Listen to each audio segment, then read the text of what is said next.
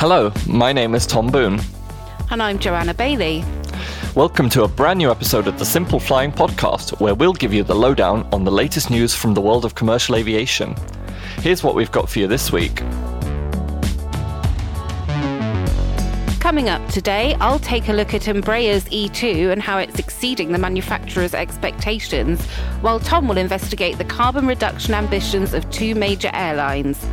We'll update you on the sentiment around the A380 worldwide, and I'll take a look at how an iPhone caused a fire on a British Airways Dreamliner. Finally, we'll see how Vistara set a record that it definitely doesn't want to celebrate, and what's going on with the UK's Red List. So now you know what's in store. Let's get on with the show. And I want to hear about this Embraer. Why is the E2 so amazing? I mean, I've, I've been... been on it at the Dubai Air Show and seen how it's so amazing, but I'll let you tell us. Yeah, it is such a cool aircraft, and I've been learning lots about the Embraer E2 recently. So I'm feeling mm. very enthusiastic. I do like my smaller planes anyway, um, but uh, most recently we uh, we looked at how the E2 is performing against the original E-Jet. So mm. as you would know, E2 is the next generation of the popular E-Jet. So it encompasses quite a lot of significant upgrades from the first generation. Um, there's been 146 units ordered so far, only 29 have been delivered to date. Um, but because of that, we are starting to see how it performs in real life. Um, and I had a lovely chat with Helvetic Airways, who are in kind of a unique position in that they operate both the first generation E-Jet and the mm. newer E2 models sort of side by side. Um, they fly six of the original E190 on behalf of Swiss International, and they've got their own fleet of E190 E2 that they fly under their own brand. So what they told me was the performance of the E2 has really been exceptional and far exceeds the published expectations from the manufacturer. So, what they said was that the eight E2s are achieved achieving a reduction in fuel consumption per seat by up to 20% in comparison with the original E-Jet. That's now, good. Embraer published the fuel consumption savings between the two families to be 17.3%, uh, which was already more than its goal of achieving a 16% saving with this new iteration. Hmm. Um, but it's really good to see a product actually outperforming manufacturers' expectations, you know, particularly when we're all still a bit sore from uh, all the car manufacturers telling us that we were were going to get X miles per gallon and we actually got like 80% of that. You know, this is going above mm. and beyond. And I think it's really cool.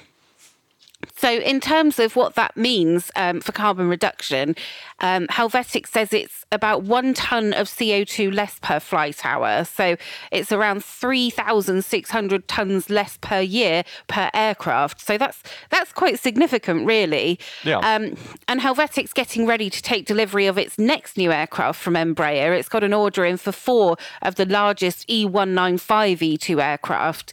Um, and they're going to be getting all four of them by the end of July. So, that's exciting.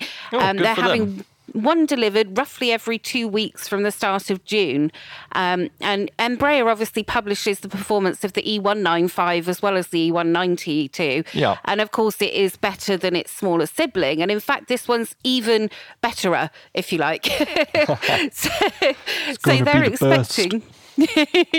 They're expecting a fuel burn reduction of 25.4% over the original E195. Um, so, so that equates be... to like 27, 28? Yeah, it's going to be really interesting to see whether this target is surpassed in, in the real life scenarios. So, mm. sticking with my uh, my subject of the E2, I just wanted to talk about one of my favourite things about the aircraft, which is that it's not just fuel efficient; it's also really quiet. So, Embraer publishes a 48% reduction in noise between the E2 and the E1.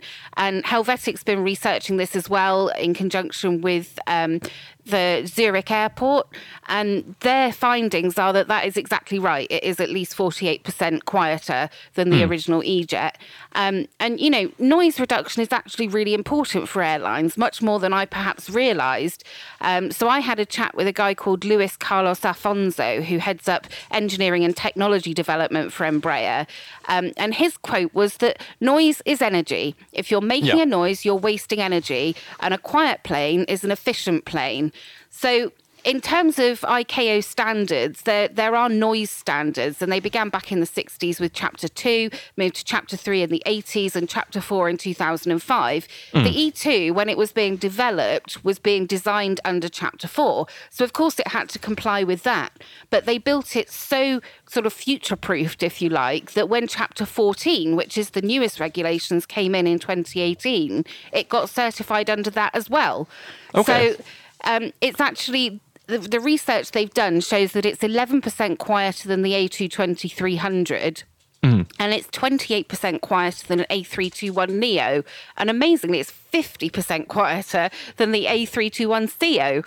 So, okay. you know, less noise equals less fuel burn and more efficiency. Uh, I want to know also... how quieter it is from the Concorde. I'd love to know. I, I, think that would be a difficult one to test out right now. Mm. But uh, it's actually um, very good for airlines in terms of their operations as well, um, because a lot of airports organise their landing charges based oh, yeah. on noise. So, for example, at London Heathrow, because the E2s are now compliant with Chapter 14, E2 operators are paying 72% lower landing charges than they would if they were just Chapter 4 compliant. So, yeah. it's really fascinating. And, you know, some airports, like London City, for example, will only allow the quietest planes to operate there. And that's mm. why you see the apron absolutely chock full of Embraers. So, uh, yeah, it's yeah. been a real learning curve for me. I didn't know how important aircraft noise was to operations and how cool the E2 is. So, mm. um, yeah, do check out our coverage because I'm, I'm really excited. I haven't actually flown on one yet, and mm. I hmm. can't wait until we're allowed to. Uh, and if you don't hear anything, look up in the skies and you might see one. Yeah, if you if you see a very quiet plane, it might just be the E2. Mm. So tell me, we've been talking a bit about carbon reduction there. Tell me a bit about uh, what British Airways and United are up to. Well, I mean, um, they're kind of getting in on the same sort of thing that everyone's doing. Um, I mean, last week, I think it was Swiss um, or Austrian made it easier for customers to buy um, sustainable aviation fuel, but you, United Airlines is following through with this. So they've formed what they call the Eco Skies Alliance.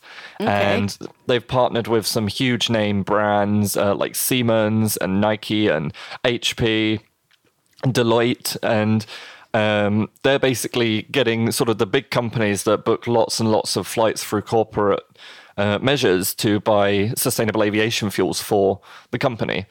And it's not just these big companies though. Like uh, the United is also asking its like regular passengers like you and me to get in on the act and buy them sustainable aviation fuels. And you may be thinking, well, why does the airline want us to pay for fuel um, on top of what we already pay? yeah, understandable, yeah. really. Well, um, it's interesting because sustainable aviation fuels are kind of in this vicious cycle because they're produced in very small quantities and that makes them very expensive which means that airlines don't want them which means that they're produced in very small quantities which means they're very expensive which means that airlines don't want them yeah and i'll just say this five more times cycle. and then we can move on so um, what United is doing. It's trying to be uh, a trailblazer and busting out of this vicious cycle. So they want Ooh, good to. For them. Yeah, well, I mean, it's it's it's great that they're doing it, but um, I think it should be. The problem is the the airlines keep asking the passengers to contribute to the costs because it's so expensive, and I think a couple of the big airlines just need to come up and say we're just going to do this anyway. Yeah, um, they do. I mean, it's it. the only way it's ever going to break out is uh, yeah. if there's some massive investment because the passengers don't want to pay any more for their flights than they have to. Exactly. And um, I mean, uh, United this year has said that it's going to purchase around 3.4 million gallons of sustainable aviation fuels. And they reckon that with this purchase, they're going to eliminate 31,000 metric tons of emissions, which is going to equate to uh, one person flying around the equator almost 9,000 times. wow, that's quite a visual. yeah, so I mean, it, it, it's quite exciting. And sort of the way the these eco uh, sustainable aviation fuels work is um, a lot of them are sort of from recycled products. So, like, I think uh, cooking oil can be one of them. And it's not it's not purely you're not just putting cooking oil in the engine and saying let's go. They no. kind of mix it with um, the fossil fuel kerosene type good stuff. So it's not 100%, it's, it's maybe about 80% better than than um, fossil fuels. But the difference is, you know, you're using carbon that's already in the the ecosystem's carbon cycle, if that's that makes sense. Yeah. Whereas if you're using fossil fuels, you're taking it out of the ground uh, and then adding it to the overall system. Yeah, um, it's it's carbon that would have been stored and has yeah. been stored for millions, billions of years. So, yeah. yeah. So you're still making the emissions, but you're not sort of increasing the net carbon in the in the world. Um, yeah. So it's, it's not um, perfect, but, but it's still a lot better in the long run. I think um, some of them can be made from like um, biological means mm. as well, like uh, crops and things, can't yeah. they? So yeah, that's um, because you can replant them, then they take up carbon. It's it's like mm. a hmm. neutral situation. I mean, it's yeah, it's an improvement anyway. Yeah. But um, it's interesting because the CEO of British Airways, our good friend Sean Doyle, now thinks that this sort of zero aviation goal is a very long way off. And BA was like the first to commit to net zero emissions by 2050.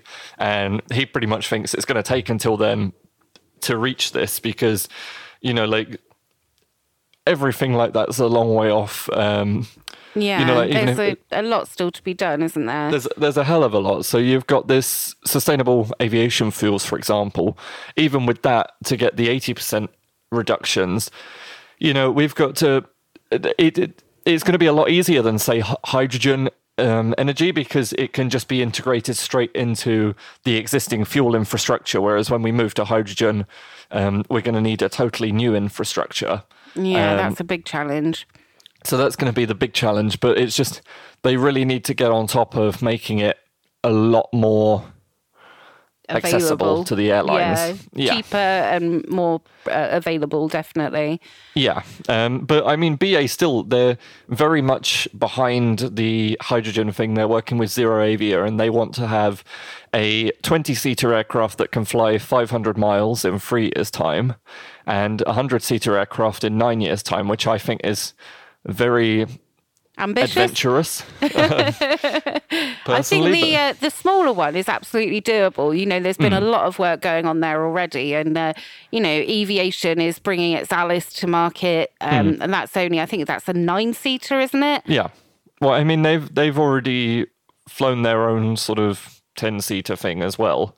Yeah, um, yeah. I think so. I mean, like I've I've got my a hundred seater. That's a, that's a challenge. yeah, yeah, exactly. Um, I mean, I'm not saying they can't do it, and I hope they can do it, but you know, like once you've got the airplane going, you've then got to work out how you're going to get the hydrogen to these airports, how you're going to store it, how you, you know, it's it's going to be yeah. a new challenge. Um, Lots of work to be done, but uh, it's good to see everyone still pedaling away in the midst of yeah. a pandemic on all these topics. Yeah, exactly. I mean, obviously, health and safety has become topic number one, but this doesn't mean that sustainability has gone to the bottom of the pile.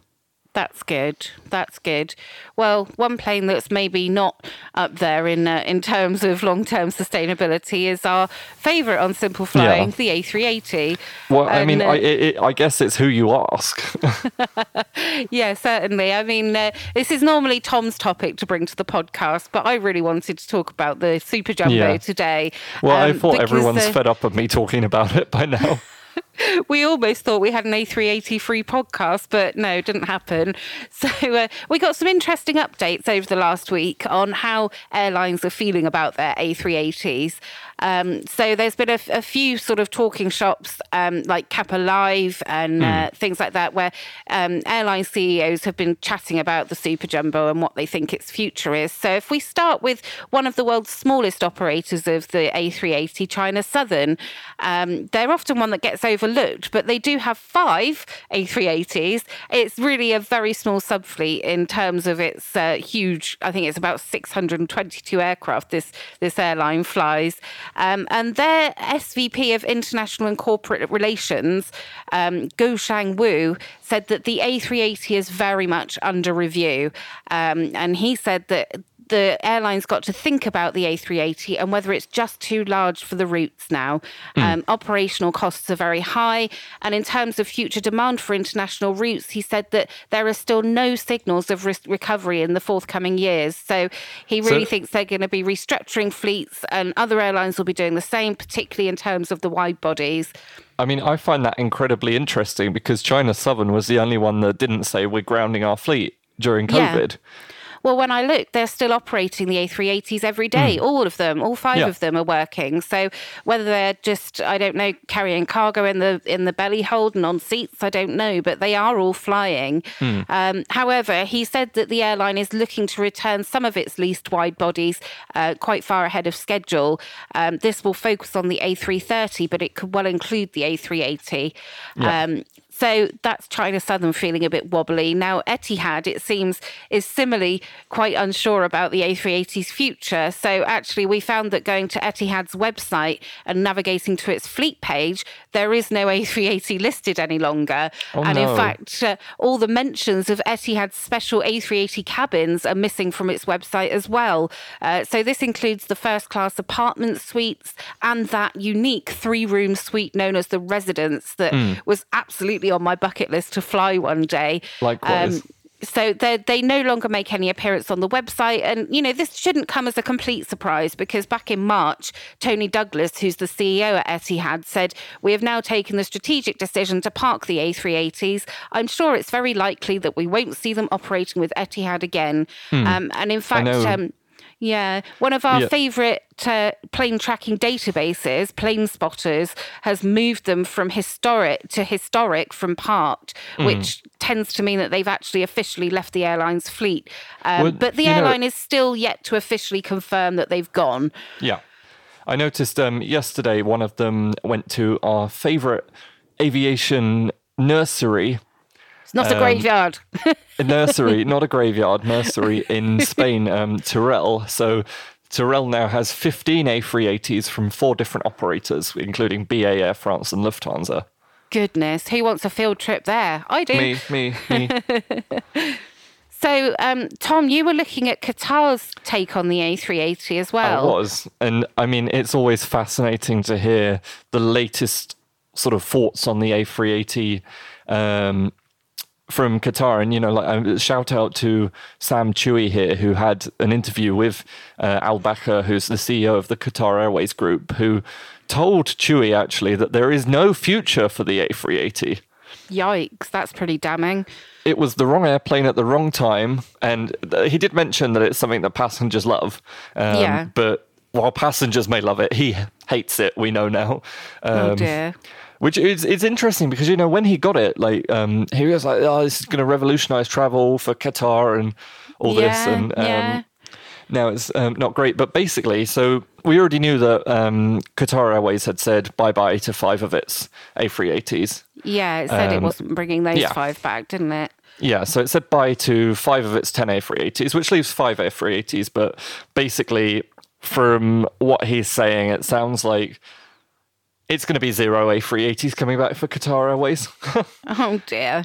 Um, you uh, know, like he he hasn't ruled it out entirely, but he said sort of like the words to paraphrase him. Um, he said along the lines that it's the longer the pandemic drags on, the more likely it is that none of them will return. And I mean, I don't know your take on the pandemic right now, but it's not looking great for me. Not really, no.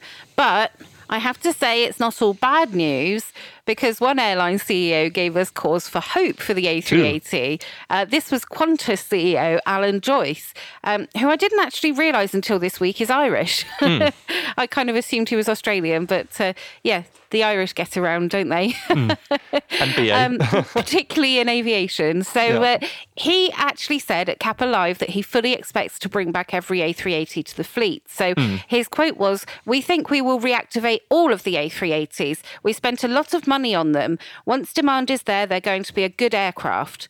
Um, so, of course, Qantas did spend a lot of money on its A380s, particularly six of them, um, because they'd been refitted with the new cabin products, um, which included this stunning first class cabin. Um, and it had plans at the time to operate them for at least another 10 years. Um, so, it remains to be seen, I guess, whether Qantas will continue with this expensive refresh. It's got a fleet of 12, 50% are fitted with the new products, um, or whether it just brings back those six. But from what Joy Joyce is saying he'd like to bring back all 12, which is yeah. uh, unexpected and very um, uh, encouraging, I hmm. guess. Um, so currently, the plan is to bring them back around 2024, which is when Qantas has said all along it expects international demand to return to some sort of normality. Um, mm. But he also said that because of their flexibility, he can actually reactivate them as quickly as three to six months. Okay. Um, so he's got them actually parked out in the US in uh, Victorville, yeah. which is very close to a, an A380 maintenance base at LAX. And mm. uh, yeah, so they can hop on it and get them back in the skies really quickly if we all start flying again. Yeah, so, and well, another Irish man talking about um, the A380 was Sean Doyle, who's the CEO of British Airways, as we mentioned. I mean, ten minutes ago, maybe.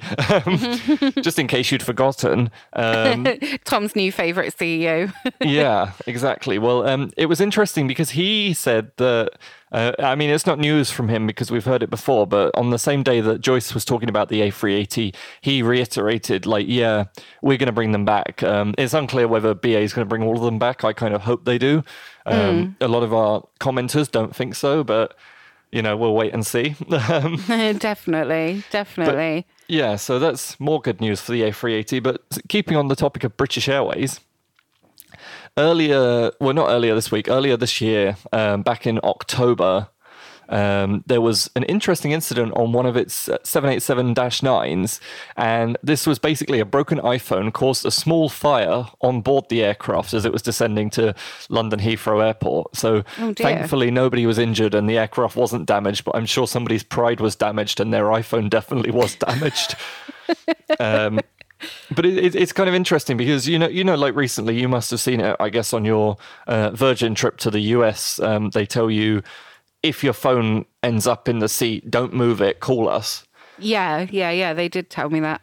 Yeah so it kind of seems like in this case I don't think it's the passenger's fault. I think it was um, sort of more an accident but they kind of also tell you don't leave it plugged in when you're not using it. Um, yeah so this passenger got woken up about 40 minutes before arrival by an announcement saying, "Hey, we're 40 minutes from Heathrow. Maybe time to wake up." Paraphrasing again. Um, so they woke up, and as um, as they got up, the they put their seat up and went to the restroom, as you do when you get up, and the cabin crew lady decided to take the bedding away, which is normal. Yeah. What's not normal when you take the bedding up is a tornado. This is the word used in the report a tornado of smoke emanating oh, from the seat. Goodness, that sounds um, a bit um, scary. Yeah, so I mean, we're thinking it's uh, the, the the report suggests it's a first class or business class seat because of the mechanisms involved, but it doesn't say which one. But I chatted over with, to our friends at Head for Points, and they reckon it's a first class seat due to mm. the design being about ten years old. Um, but what happened, sort of, there was this tornado of fire, of smoke accompanied by a hiss. Um, so the cabin crew made the flight crew aware. They used their um, their fire extinguisher on it to get rid of the immediate what sort threat. of fire extinguisher was it, Tom?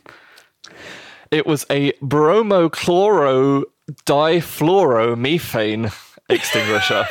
a bromochloro difluoromethane. There we go. Nice, nice. Um, extinguisher. If anyone wants that as a ringtone, drop me as an email. Um, so, yeah, because the aircraft was already on its way to Heathrow uh, on its final descent kind of thing, and they didn't like they, it looked like it had gone out. They didn't they didn't divert. They landed as normal, and um, when they uh, arrived, they were met by the fire crew, who then plucked this red iPhone out of the mechanical seat, um, oh which showed it was it was properly crushed. You know, it's not just like a sort of small thing. You know, this thing has properly been bent. Um, but you know, like thankfully everything was fine, and the AAIB just sort of reiterated um, to airlines that they need to make sure that crew are mentioning don't move your seat and that seat designers sort of moving forward should keep this in mind. But yeah, definitely. You know, thankfully,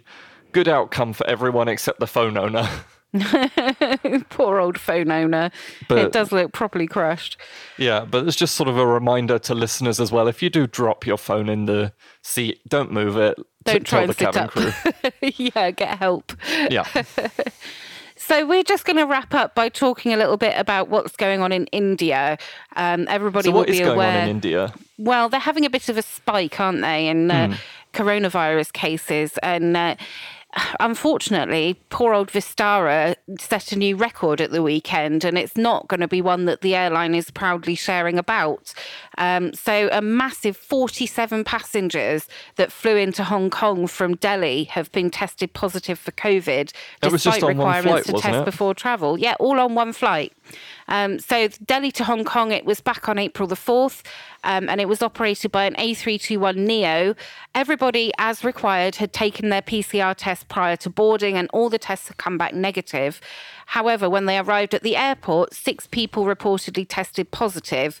Um, so I guess, you know, that's not, the tests aren't infallible. That wasn't mm. too much of a worry for Hong Kong. However, they have really strict entry requirements at the moment. So everybody had to go into mandatory kind of state controlled quarantine for 21 days, which is oh, huge, oh, actually. Um, so they entered their, their mandatory 21 day quarantine as normal. By the end of the second week, 25 more passengers had tested positive, And and then on day 12 of the quarantine period, everybody was tested again. And incredibly, 22 more passengers tested positive. So this brings the total positive passengers on that one single flight to an astounding 47. That's the mm. most ever recorded on a flight to Hong Kong. Um, and, and I guess seat- Vistara isn't feeling so positive after that. Oh, very good, Tom. there was a seat map shared online about uh, where the positive cases were sat, and it does show a cluster in the middle of the economy section, which would indicate potential transmission in flight. But there were cases spread throughout the aircraft, you know, even up in business class. Mm. And as you might expect it, th- all the flights from India have now been banned from Hong Kong for a period of at least 14 days. So, uh, yeah, but there's other problems for Indian Airlines. Yeah. I mean, that's not the only place they're being banned from. Uh, so from Friday, Indian Airlines aren't going to be able to fly to the UK, and likewise, BA isn't going to be able to fly passengers from India to the UK because India has been given the honour of joining the or England's red list. Mm. And if you're on the red list, basically, it means you can't fly direct to the UK. So people, only British citizens and residents, um, and a few sort of key exemptions will be able to enter the UK at all if they've been in India in the last 10 days. And yeah. they're going to have to fly, say, with Lufthansa via Frankfurt. They're not going to be able to fly directly. Um, but when they do arrive, they're now going to have to go into a mandatory 10 day quarantine in a hotel. Um, which is kind of the same. We've seen the same with the UAE, with Doha, uh, with Pakistan last week. But yeah. the thing I find really interesting about this is it's um, they made the announcement yesterday on Monday, and it only takes effect at 4 a.m. London time on Friday. Oh.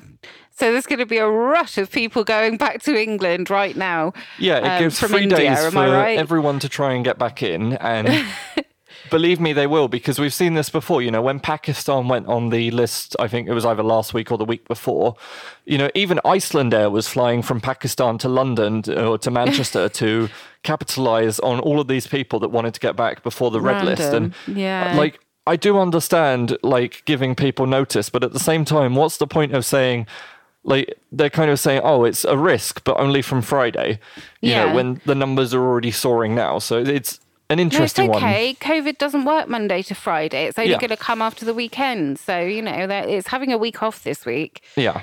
But I mean, it's, it's the people are still going to have to quarantine for at least five days coming back now. So, um, yeah, it's just uh, you know but i mean i guess if it was germany going on i'd be like it's good that they've let me give given me time so. yeah yeah we're still waiting to hear on the traffic lights and the the final yeah. country lists aren't we but uh, yeah well i think it's coming soon uh, I, i'm not sure um, it's it's got to be soon because they said they're going to tell us something by 17th of May, and I'm flying on 20th of May, so they better have said something by then. you like cutting it fine, don't you? I, I couldn't yeah. deal with that stress in my life, but you love it.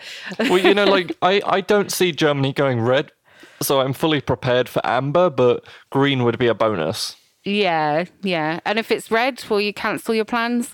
Well, I'll have to because Ryanair won't be flying from Germany to the UK if it is red. Oh, true, true. I thought you could come in, but you had to go in the hotel. Yeah, but I'd have to go via another country as well. Ah, I see. I see. I see. And I mean, if I'm coming for 10 days anyway, what's the point of coming to stay in a hotel for 10 days, you know? well, I don't know. I'd, I'd go somewhere to stay in a hotel for 10 days. Isn't that normally what you call a vacation? Yeah, but I mean, like the, the, the Heathrow hotels, the travel lodge. oh dear. Well, I think that's all we've got time for today. We hope you enjoyed our podcast. And as usual, welcome your feedback at podcast at simpleflying.com. For more great content, you can visit our website at simpleflying.com or find us on social media. Simply search for Simple Flying.